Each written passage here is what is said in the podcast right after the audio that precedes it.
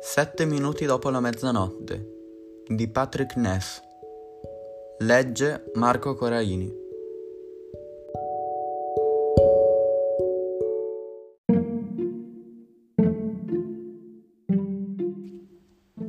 La nonna andò a prenderlo a scuola, ma non disse nulla riguardo ciò che era successo in mensa.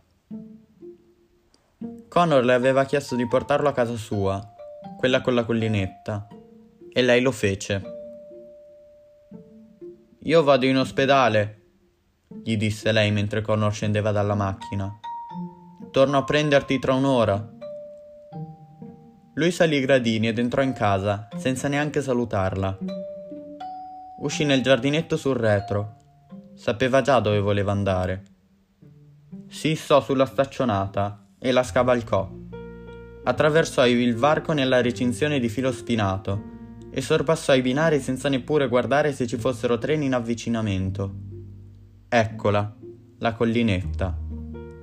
Iniziò a salire, senza mai distogliere lo sguardo dal tasso sulla sua cima.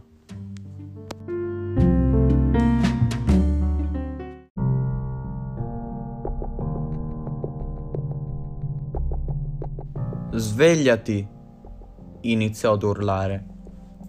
Si avvicinò al tronco e iniziò a prenderlo a calci, sempre più forte. E l'albero si scostò, facendo cadere a terra Connor. Non ha funzionato! gli gridò con le lacrime agli occhi. Anche la cura con il medicinale estratto dai tassi che avevano provato con sua mamma era fallita. Hai detto che il tasso l'avrebbe curata, disse furioso. Io non ho mai detto questo rispose il mostro. Connor si arrabbiò ancora di più e iniziò a tirare pugni contro la corteccia dell'albero. Tu devi curarla. A cosa servi se non puoi curarla? Solo a raccontare stupide storie inutili, gridò. Sei stato tu a chiamarmi, Connor O'Malley. Tu sei già la risposta a questa domanda, disse il mostro sollevando Connor da terra con una mano. Non sono venuto a curare lei, sono venuto a curare te. Io non ho bisogno di cure. Lei ne ha bisogno. Lei sta...